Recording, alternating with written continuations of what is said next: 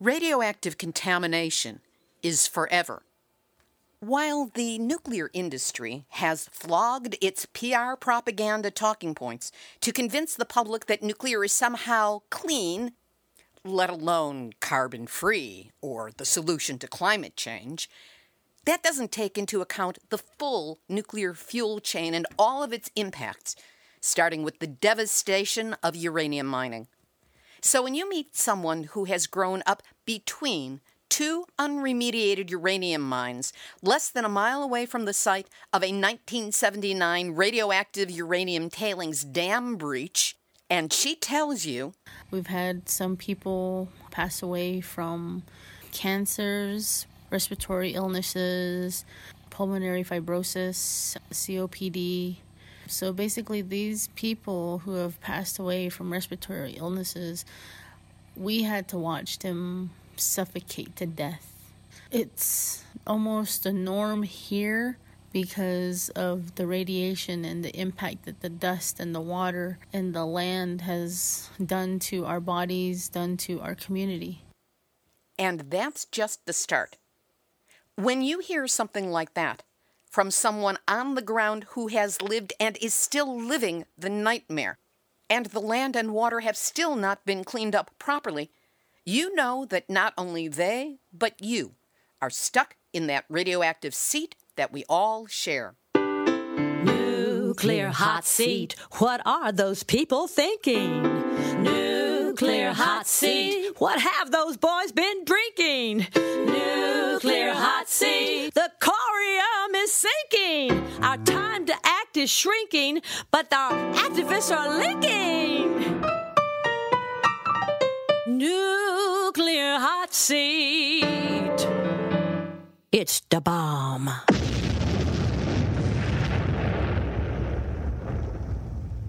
Welcome to Nuclear Hot Seat, the weekly international news magazine keeping you up to date on all things nuclear from a different perspective. My name is Libbe HaLevy. I'm the producer and host, as well as a survivor of the nuclear accident at Three Mile Island from just one mile away. So I know what can happen when those nuclear so called experts get it wrong. This week, July 16 marks two deadly anniversaries in atomic and nuclear history that both happened in New Mexico. The first test of an atomic weapon, the Trinity test near Alamogordo in 1945, and the Church Rock uranium tailings spill on Navajo Nation land in 1979. We will focus on the Trinity atomic bomb explosion and its after effects for next week's program. For now, a special encore presentation of last year's 40th anniversary of the Church Rock uranium tailings spill on Navajo Nation land, the release of 94 million gallons of highly acidic radioactive uranium mining waste into the Puerco River. It contaminated water and land for more than 80 miles downstream and has yet to be cleaned up. We'll hear from a miner who was on the job the day the tailings dam ruptured. Elders who lived between unremediated uranium mines and next to the site of the spill. Activists fighting for complete cleanup. A solemn commemoration that included spiritual ceremony and visitors from as far away as Japan offering support and solidarity to the Navajo people. Even representatives from the Environmental Protection Agency, a state senator, and the president of Navajo Nation. Today is Tuesday, July 14, 2020, and here is a special encore presentation of the 2019 40th anniversary of the Church Rock uranium tailings spill and contamination of land on Navajo Nation. First, some background.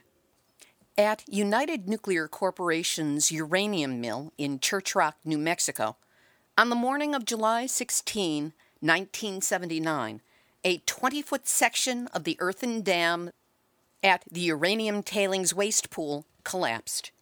It released more than 94 million gallons of highly acidic water that contained 1,100 tons of radioactive uranium waste material. The fluid waste flowed into the adjacent Puerco River, traveling 80 miles downstream past Sanders, Arizona, leaving a trail of radioactive contamination that has to date not been cleaned up. It remains the largest single release of radioactive material in U.S. history. Nuclear Hot Seat journeyed to Church Rock for Uranium Legacy Remembrance and Action Day, the 40th anniversary commemoration of that uranium tailings pond breach and disaster. The goal was to learn more about what happened during that time and what is happening now to clean it up.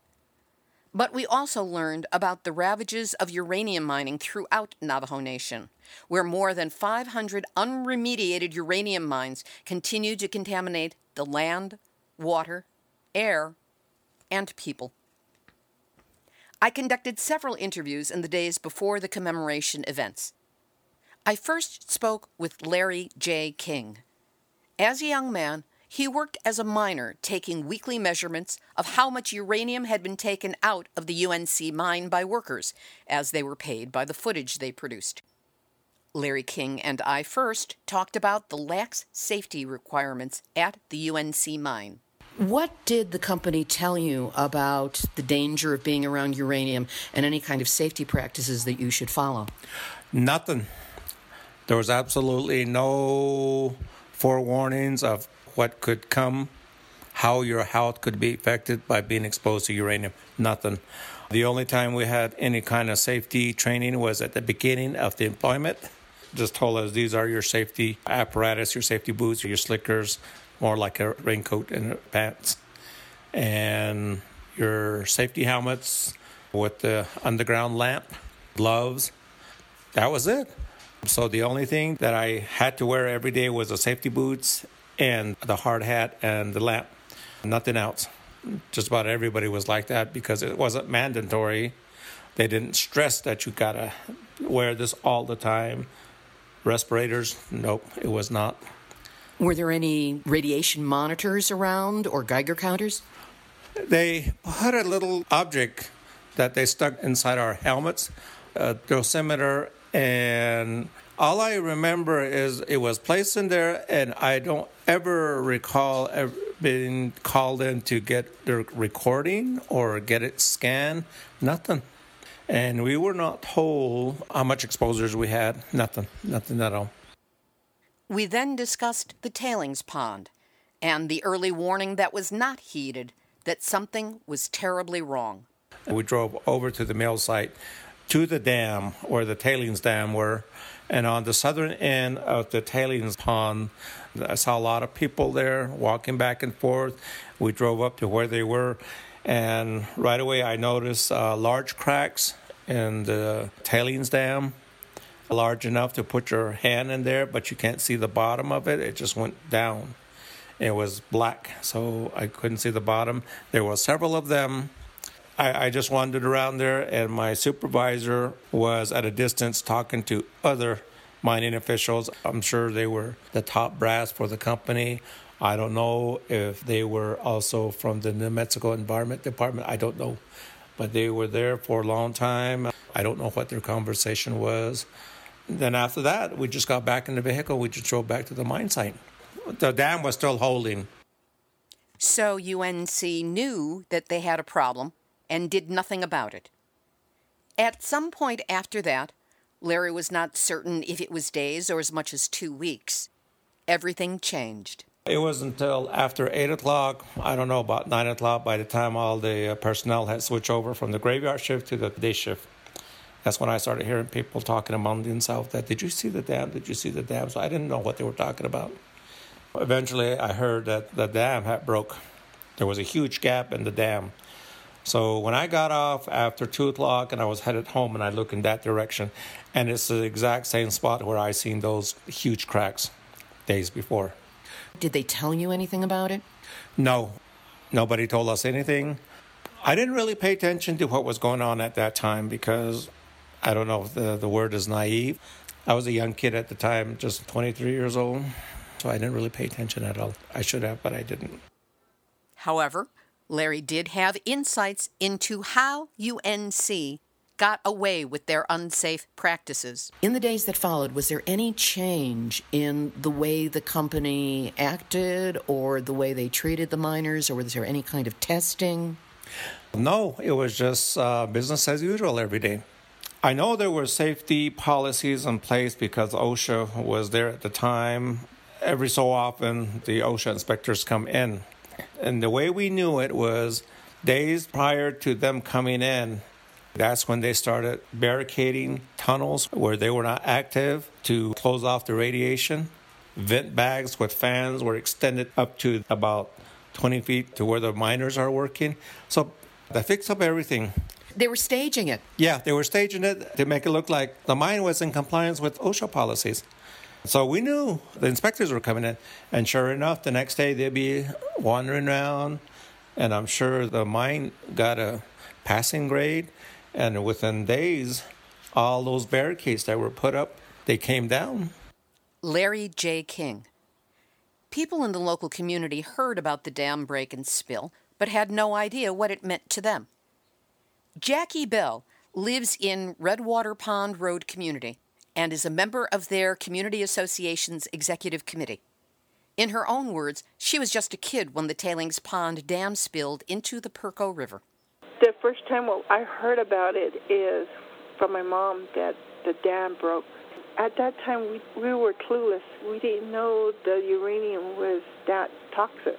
At that time, we don't know how dangerous it is we saw these people running around trying to clean up the spill, trying to cover where it came out with bulldozer, putting sand there. A week later, we noticed workers dressed up in white all the way down the river. Those were mine cleanup workers in full hazmat. But neither Jackie's mother nor anyone else in the Redwater Pond Road community were given any warning of how serious the problem actually was. We didn't evacuate. They didn't tell us to evacuate. They didn't say anything to us. Jackie Bell of Redwater Pond Road Community.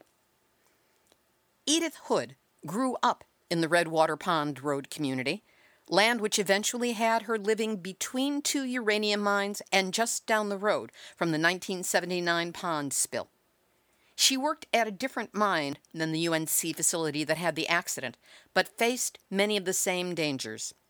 I didn't know about it till about two days later. It had happened. I heard reports that there's already the dam breach happening, but nobody did anything about it. I don't think anybody had an idea what to do or how it would affect people maybe down the way especially for us, you know, never, even me having to work in the mines, did I ever hear the word unsafe. Something's going to happen to you, especially, you know, physically, your body. She didn't learn about the dangers until more than 20 years after the spill. Probably in 2003. The mines had been closed for like 20 years. And I guess most of our talking was about the mine sites where they were left as is, not fenced in, not covered, no signs, nothing. When the first testing was done around Redwater Pond Road community, the results were shocking. What did they find? Hot spots. This is along the highway. And then somewhere they got into the ditches as they kept going up through here, up into our little arroyo that is right in the center of the community. They showed hot spots. Very hot. They never said it was unsafe. Everything's clean. And they left. After that time, that's when I was diagnosed with lymphoma. Edith Hood. Teracita Keyanna has lived her entire life in the Redwater Pond Road community. She was not even born when the Church Rock uranium spill happened. But that did not stop her exposure to uranium mining waste by what was deposited by the spill and the two surrounding mines. I asked her what she had been told about the accident while growing up. Um, nothing. I wasn't uh, aware of it. I didn't know much about it. As a child, I played in these abandoned uranium mills and mining areas, and my grandmother owned sheep So sometimes I had to herd the sheep or get the sheep when they got onto the mining areas, the milling areas, and there was no fencing up. And so I just walked right in, got our sheep, came back through, got them back at home. Nobody ever said, you don't go in these areas, that's dangerous, nothing like that. The first visible signs of impact from the spill came from the livestock. A sheep that had been butchered years ago, and the entire insides, the internal organs, all are tinted yellowish, and that's due to the radiation. The problems continue to this day. PA, they won't allow us to plant crops because we can't eat them. We can't keep our livestock. The reason why we have our livestock is because we utilize them as an economic way and also a cultural way. We don't just keep just to have, as white folks like to have horses and cows just to be there we like to utilize everything. So our sheep, we eat it. The wool, we use it to create rugs. Through the years, the impact on her family's health has been extensive and devastating. We have had cancers, respiratory illnesses. We've had some people pass away from respiratory illnesses, pulmonary fibrosis, COPD, so basically, these people who have passed away from respiratory illnesses, we had to watch them suffocate to death. And it was very traumatic, and it's something that we have to live and endure just because it's almost a norm here because of the radiation and the impact that the dust and the water and the land has done to our bodies, done to our community. You know, you hate to say it, but it's kind of just like environmental racism, where our community is somewhat seen as expendable. You hate to say it and you hate to feel that way, but that's how it feels for our entire community that we are the expendable people because it took so long for anybody to acknowledge what was going on here. Teracita Keyanna. Anna Benally also lived and still lives in Redwater Pond Road community. She was 20 at the time of the disaster. My dad was taking me to work, and as we were passing the dam, it was all broke. You know, it had already gone down. We didn't even think about it. I don't remember seeing any media or whatever around there it was just like a daily thing for us. We were never really taught about radiation. We were never really taught about damages that uranium can do. So with us, you know, it was just water, muddy water going down the road. But little did we know, you know, it was highly contaminated and the risk of health that was going to occur. Anna Benally also had harsh words for Navajo Nation's response.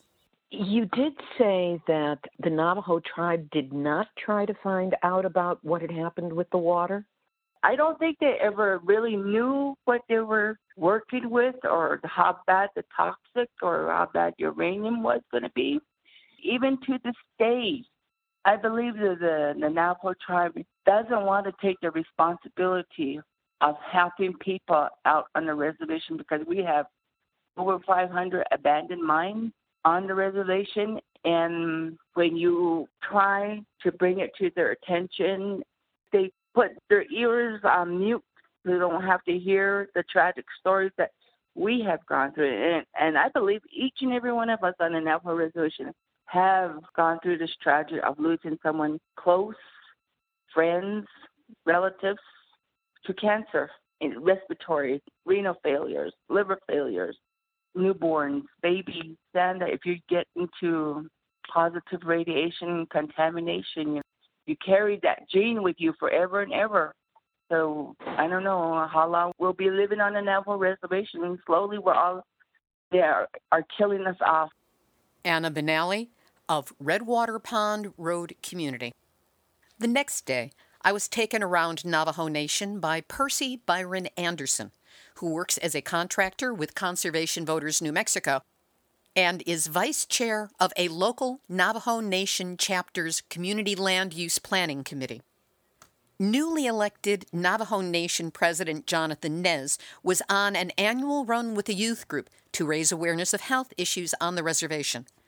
I caught up with him at one of the water stops to ask about Navajo Nation starting a health initiative to collect data on the people who lived along the Puerco River and were hardest hit by the radiation from the uranium spill.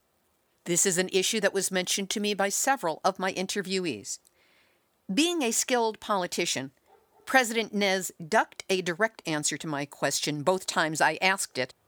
But regarding the commemoration of the uranium tailing spill 40 years ago, he did say The annual walk is this Saturday, and then the film festival will be on Sunday, which I will be attending to support the, the community and our organizations who are holding the federal government accountable. He later repeated Most definitely, I'll be there for the film festival on Sunday. Navajo Nation President Jonathan Nez. A reminder that this interview is from 2019. President Nez's more recent response to COVID 19 is a subject for another time. A short time later, again thanks to Percy Anderson, I attended a meeting between the governor of New Mexico, Michelle Lujan Grisham, and local Gallup business leaders. The governor's staff and security stopped my attempt to get a quote from her about the proposed Holtec interim storage facility near Carlsbad, which she strongly opposes. One aide, Victor Reyes, promised he'd get my card and request to her communications director so that she could contact me for a quote, which has not yet happened. But I did meet State Senator George Munoz, who represents Gallup, and he was quite concerned. My wife worked out there at Church Rock Elementary, right? And she's a firm believer that there's something with the water out there and it's affecting the kids. And having failed to get a quote from the governor on the proposed Holtec so called interim storage site near Carlsbad, I couldn't resist asking Senator Munoz about it. Why does New Mexico always have to be the dumping grounds? Those are shallow mines with the underground storage already there, right? And then we got fracking and oil production down there. And to drill those shallow shafts like that's crazy. New Mexico State Senator George Munoz from Gallup. We will continue with our special encore presentation of the Church Rock 40th Anniversary program in just a moment. But first, we're in the busy season now for nuclear information hitting the media. 75th anniversary of the Trinity A bomb test, and then the dropping of the atomic bombs on Hiroshima and Nagasaki. Fasten your seatbelts because the orgy of American self congratulations is about to hit. Voices for peace and against nuclear in all its many forms tend to get drowned out by the industry's well financed PR machine, which has been planning and testing its 75th anniversary talking points for more than a year. They are counting on reporters being undereducated on the finer points of nuclear opposition and on financially stressed news organizations picking up their slick pro nuclear articles, videos, and the like without a critical thought as to content. That is why you need Nuclear Hot Seat to cut through all the pro nuke propaganda that's about to swamp the mainstream media. For more than nine years, week after week, Nuclear Hot Seat provides a different perspective on nuclear, one that contradicts the deadly triple drumbeat of nuclear war, nuclear reactors, and a cavalier attitude towards radioactive waste. Would that we here at Nuclear Hot Seat had a nuclear industry sized budget to fund the work, but this program gets by every month on what nuclear lobbyists probably spend on a single business lunch. That's why we need your help, especially in these COVID times.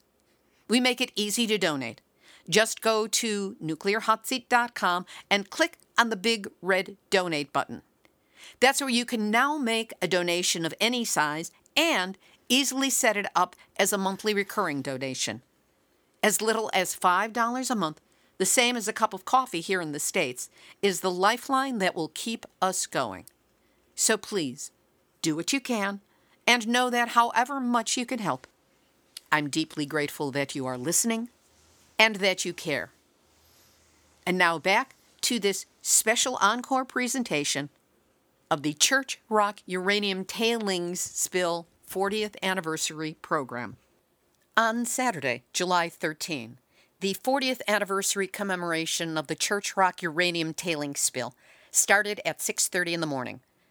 We gathered in the large community arbor meeting space of the Redwater Pond Road community. Local community members, as well as those from around the country and supporters from around the world.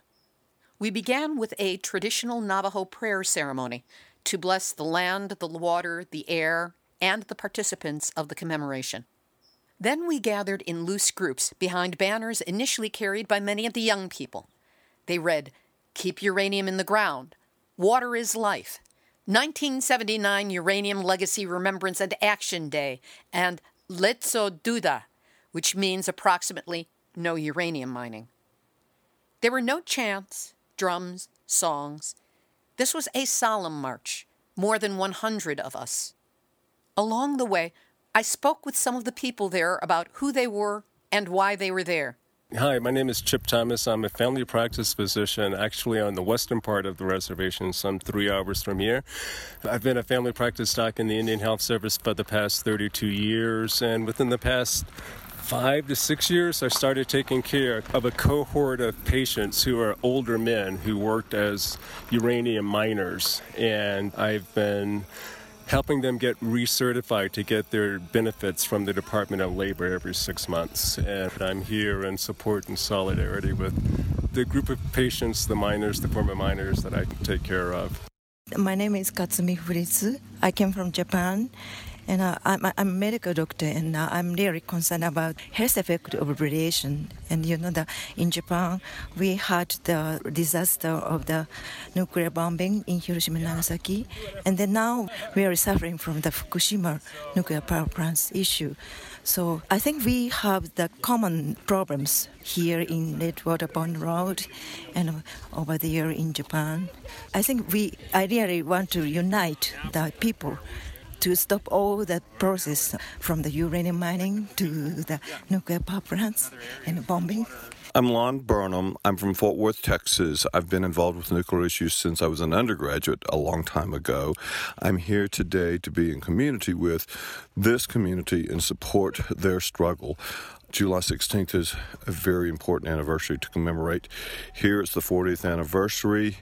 Down south, I'll be in Tularosa next Saturday. They'll be commemorating the 74th anniversary of the initial bombing of citizens of the United States. Trinity Test Site. As we marched up the road, I fell into step with Paul Robinson of Southwest Research and Information Center. He explained to me exactly where we were and what we were looking at. There was a dam break that released uh, 400 million liters of fluid, pH of 2, like battery acid. And there was also seepage under the dam because it was built on mm-hmm. poorly consolidated material, sandstone. And so there's two different kinds of problems at this site. So we're standing on a road that's been rebuilt. It used to be a haul road to the Kerr-McGee mine about a quarter mile north of us and this whole landscape has been uh, stripped of soil to get to a uh, radium in soil standard and then covered and there's some sediment control barriers. So it's part of the remediation of this largest uranium mine in Navajo Nation. And we can see the surface of the covered tailings pile which is the residue from the mill processing and uh, that's the location that EPA has proposed the mine waste at Church Rock be moved to. And uh, Nuclear Regulatory Commission is doing an environmental impact statement on that proposal. Is that supposed to be part of the cleanup? Yes, the relocation of mine waste to the mill site is considered cleanup of the mine waste site and consolidating waste at the tailing site. We'll hear more on this from Southwest Research and Information Center's Paul Robinson in a moment. When we reached our gathering place, it was shockingly close to where we had started from. I doubt it was as much as a mile away. We gathered on a hill overlooking the site of the 1979 Church Rock uranium tailings pond spill. But without our guides to tell us it was there, no one could know. There was no Three Mile Island style cast metal signs posted that explained the disaster, even marking that it had happened. So the marchers had to do it themselves and attached their signs to the flimsy fence that was all that separated us from the mine site. Then Larry J. King, serving as MC, began explaining the disaster, where he was and what he experienced, much of what we've covered in our interview. Then Chris Shuey of Southwest Research and Information Center, special guest on Nuclear Hot Seat number 421 from two weeks ago, who discussed the health effects of the Church Rock disaster. Chris addressed the crowd on existing problems on the site and how United Nuclear Corporation got away with building a less than safe uranium tailings pond. UNC acquired this Section 2 from the state of New Mexico by purchasing it back in 1969 for $29,000. So they made this a piece of private land and they proposed to build the mill over here and the tailings pile over there. And that was before the effective date of the state's groundwater rules. And so they didn't have to put any kind of underliners under the ponds. It was a bad site.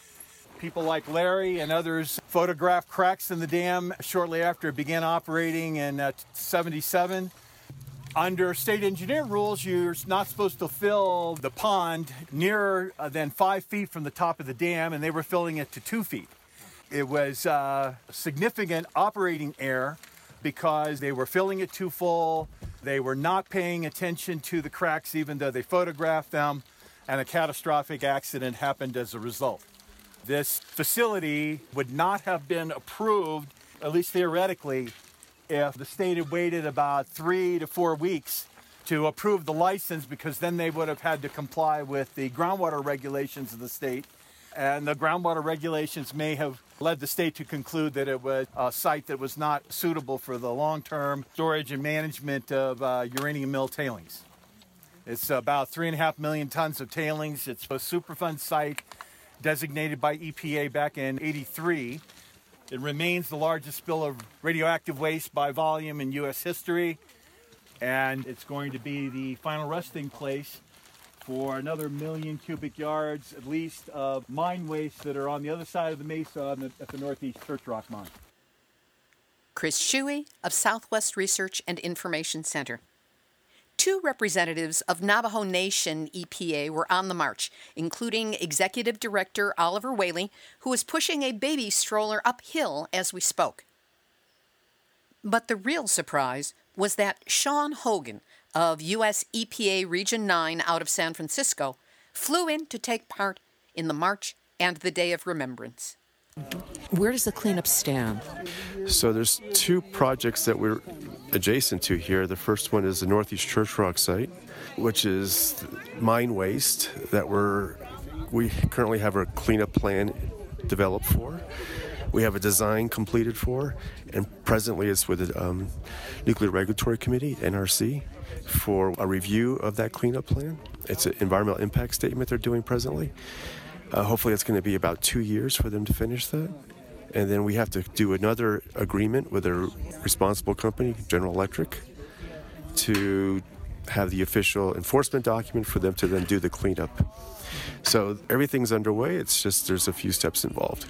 Now, it sounded like from what you said that it's going to be two years of the environmental impact statement being reviewed before it's approved. Hopefully, it gets approved. And is it going to be only then that the actual physical cleanup starts? That's correct. That comes after the um, NRC completes their review. And if they decide that it needs changes? Well, then we'll revisit the design and make changes if they find it's necessary. Hopefully, that's not the case, but yes. The design um, was a very rigorous process. You know, NRC, Nuclear Regulatory Commission, was involved in the design process, as was Department of Energy, um, as was General Electric, as was this community. They were very much involved. So we feel confident that the design we've come up with is very robust and and will hold up to the review. But appreciate that the steps that they're taking because in the end we want everybody to feel super confident that that the cleanup plan that we implement is going to be in place and and solid for you know over a thousand years. Sean Hogan of U.S. EPA Region 9 out of San Francisco. But many Navajo Nation and Redwater Pond community members were critical of the cleanup, let alone the pace at which it is proceeding. Teracita Keyanna, Janelle Nez, and Jackie Bell. We're trying to advocate for faster cleanup. We're trying to get EPA to try to get it going. It seems like they delay always. They always come up with excuses for our cleanup. There still needs a lot to be cleaned up. The government's taking their time trying to trying to clean it up. Clean up the mine faster. It seems like it's taking its time, and it's almost 40 years now. Paul Robinson of Southwest Research and Information Center was critical of the design of the tailings facility. Note that he's talking about this new facility, not the one that breached 40 years ago. The tailings facility doesn't have the liner or tailings containment engineering or construction design elements that would be normal in a uranium mill tailings dam that would meet Nuclear Regulatory Commission criteria in the U.S. or the emerging tailings dam criteria being adopted internationally as a result of the various recent tailings dam spills in British Columbia, Brazil, and other places. So it's a poor design that's already failed once and doesn't meet criteria for a modern facilities, yet GE and EPA are trying to get the Nuclear Regulatory Commission to approve it. So the environmental impact assessment will be the review of that design. Longtime Navajo environmental activist Earl Tulley was even more critical of EPA's plans. We want to combine our forces together and begin to talk about how Navajo is going to be taking care of the 84, 85 million dollars that has been allocated by EPA to do the cleanup. One of the areas is what is the definition of clean. And then also the other area is is that who's going to be supervising and then who's going to monitor those aspects. Right now we only have one trustee taking care of 84 million, 85 million dollars. 28,000 square miles, 17 million acres, over 500 different sites as far as uranium abandoned sites and different things of that nature. You know, EPA's mentality is basically just going out there just like the mining company did. By that, what I mean is, is that they didn't give them the full exposure people utilize the vehicles to haul wood after their time off. They take it home, and now they have cross contamination and different things of that nature. EPA has, is in the verge of hiring uh, Tetra Tech. Tetra Tech basically did a bad job over in San Francisco, Hunters Point, where they doctored data. If they were manufacturing data for the Department of Navy, what is Navajo Nation? You know, who are they that they cannot do that to? Earl Tulley. The issues of the cleanup, relocation, and disposal of contaminated materials are too complex to examine in depth in this episode, but they will be a focus for a future episode of Nuclear Hot Seat. On the way back to the arbor, I spoke with more of the people who had come to join in this commemorative march and offer their support and solidarity to Navajo Nation. Kyoko Sato. I'm originally from Japan, uh, Tokyo, but right now I'm based in San Francisco, California. I'm here because I wanted to learn about the experience of these people here. Um, I study nuclear politics and the history. Originally, it became my interest after the Fukushima nuclear disaster. I grew up in Tokyo, and then I didn't know anything about Fukushima supplying uh, energy, and then the disaster was such a shock for me.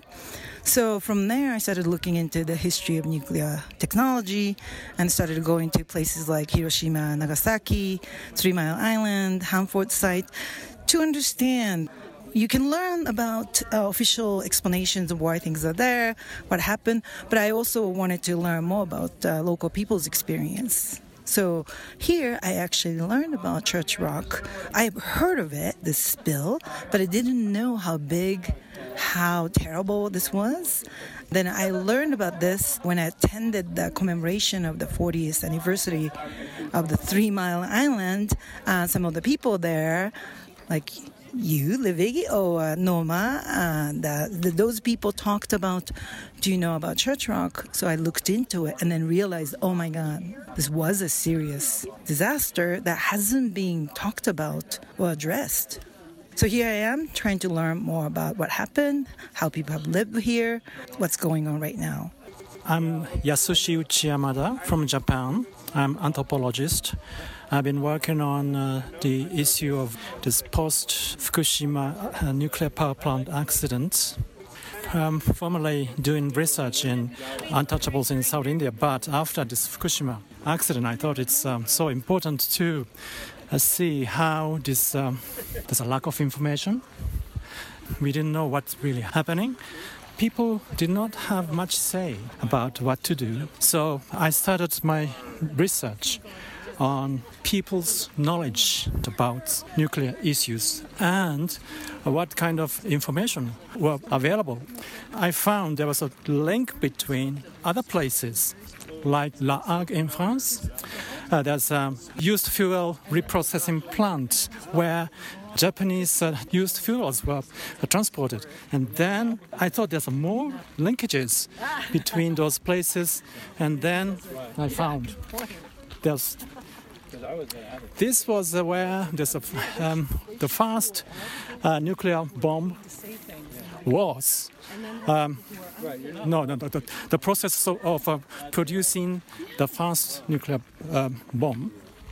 Uh, no, it's atomic bomb. So the problem is that we were very much divided. But uh, I thought it, it, would be nice if uh, the people share their limited knowledge. So that's why I'm here. Sunny Dooley is a traditional Navajo storyteller, and she had this to say. Our elders that are in their 70s and in their 80s, of course, have all passed on because of what uranium and nuclear uh, sources do to every life form. I'm talking about the microbes and the little cells that exist in the earth, all the way up to birds, animals, reptiles, and insects, and eventually humans. Recognizing the devastating effects of this particular form of energy must be absolutely recognized. And we can no longer live thinking that it's okay. I see the devastation in my communities all across New Mexico, Arizona, Utah, and Colorado, where the Navajo Nation sits. There are 300,000 Navajo people, and I would say a huge chunk of them have been affected by the after effects of this particular spill, but also from the unremediated uranium mines that number in the 500s across the Navajo Nation.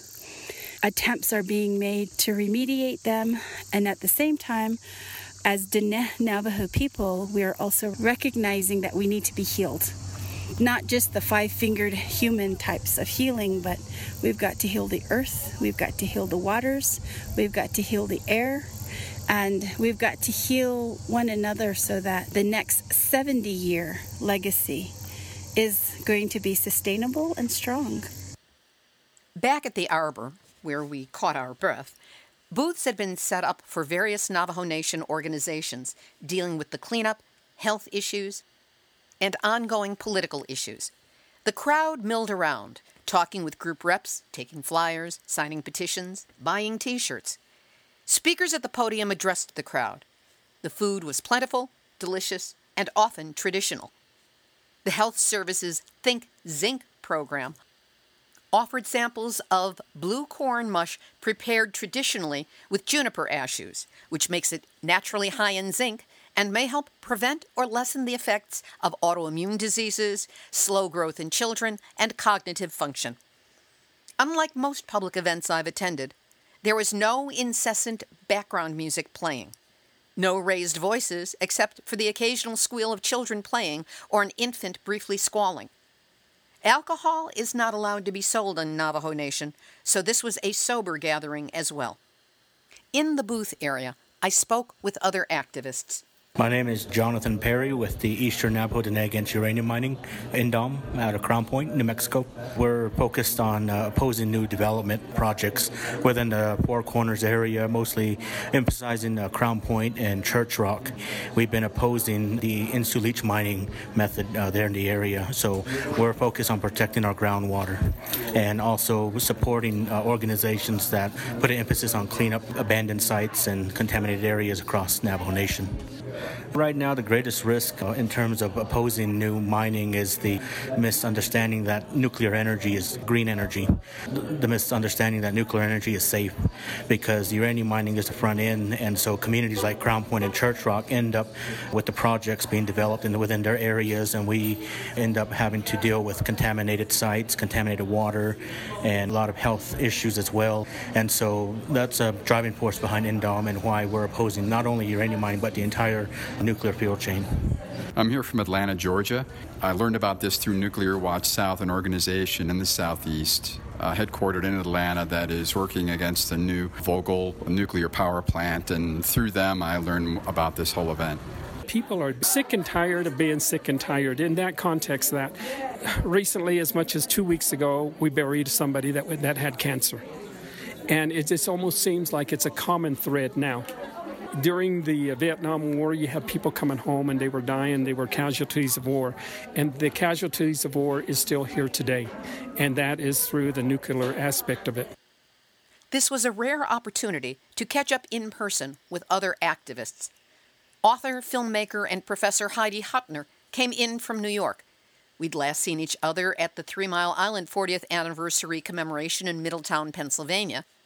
Heidi is making both a film and a book about the Three Mile Island accident called Accidents Can Happen. Leona Morgan, a constant and consistent nuclear opponent, was there from the Nuclear Issues Study Group in Albuquerque and Haul No, which opposes the transport of highly radioactive nuclear waste to the proposed Holtec so called interim storage facility near Carlsbad. Here's what she had to say. And I just want to say thank you to the community who has been fighting to get cleanup and raising the issue pretty much on their own as a grassroots organization. And they've received a lot of support and help from different NGOs. And if it's election year, as they say, that's when the politicians come out. But it's really the work of grassroots people. So I just want to point out that we're here together people from Japan, folks from uh, the southeast. We have people coming in from all over the southwest, and some folks from New York and California. And I know there's people all over the world that are also in solidarity with us. And I think it's important for folks to remember that New Mexico really is ground zero for the nuclear industry from the Trinity site explosion that happened on July 16, 1945, to the spill that happened on July 16. 1979. And right now, the biggest fight we have is stopping the proposed temporary storage of high level radioactive waste in New Mexico. And so I would just ask folks who live near reactors in the United States to talk to their officials about figuring out what to do with the waste and keeping it as close as possible to where the waste was generated for as long as possible until we find a viable solution permanently for what to do with this stuff. It should not go across the country on railroads, exposing everyone in between point A and point B. And we do not want it in New Mexico. It's not because it's our backyard, it's because it's our Mother Earth. And we want to protect our Mother Earth as well as our future generations. Leona Morgan. The next day, Sunday, July 14, the Nuclear Nation Film Festival was held at the Morro Theater in Gallup, New Mexico. The festival was the brainchild of journalist Mervyn Tilden. What was it that made you want to put together the film festival? One of the things that drove me to do this was the fact that I've been very active in in the issues with this particular site, but also it's been a very good time to educate the communities that surround the site, but going all the way to the international level. And that really involves putting the word out, having public events like the film festival. We had a very good one as well on Earth Day, and we intend to continue this type of public education to let people know what's happening, to let people know what they can do to help, but also to keep the governments involved the United States government, the state of New Mexico, the Navajo Nation, the city, county, all of them, to keep them aware that we are still here waiting on a correct and humanitarian response from them to come down and fulfill their trust responsibility as representative government entities. The festival featured six films The Return of Navajo Boy with an epilogue, Tale of a Toxic Nation, From Radioactive Minds to Radioactive Methods, from the Sierra Club, Too Precious to Mine, about the watershed area around the Grand Canyon, Redwater Pond, Grandmother and Grandchildren, and 7th Southwest Uranium Summit. Between the films, Mervyn offered further information, context, and a way for people to get involved in the issues. His goal was to create an educational environment. So, was it educational? Here's what some of the attendees discovered. James Sweeney. One of the most impactful things that I've seen so far was the information about the Gulf War. That was something I really didn't know about was the use of really nuclear weapons in the Gulf War and what they called depleted uranium and the uh, impact not only on coalition soldiers that fought but also on the native populations and how they got rid of the materials and just buried them in the desert with no measurement as to how that might be affecting people over there that was very impactful to me. That's the thing I think I remember the most because I knew nothing about it and I thought it was rather shocking. Scott Neidham from Gallup, New Mexico. A few things were new to me about this. A is that people have been talking about this for a long time. It's been going before the United States government, but yet what's really kind of surprising is the ongoing nature of it, that it's still happening. I knew of one or two kind of regional mines that needed to be reclaimed. But I didn't understand that there was 500 mines, and I didn't understand the blatant disregard for the outcome. This really kind of paints a picture that's definitely much harder to accept and live with. My name is Nancy Hoover, and I live in Maryland. I worked for the National Cancer Institute in Washington, D.C., years and years ago on the acute leukemia floor. 100% death rate. You know, what we knew about uranium was that you were going to get some kind of a blood cancer. I'm very surprised here to find out all the different kinds of cancers and autoimmune diseases that you can get from there that's what I learned today, and I feel horrific. I mean, I was unaware that this was such a big problem. And as far as I know, the cleanup is monumental.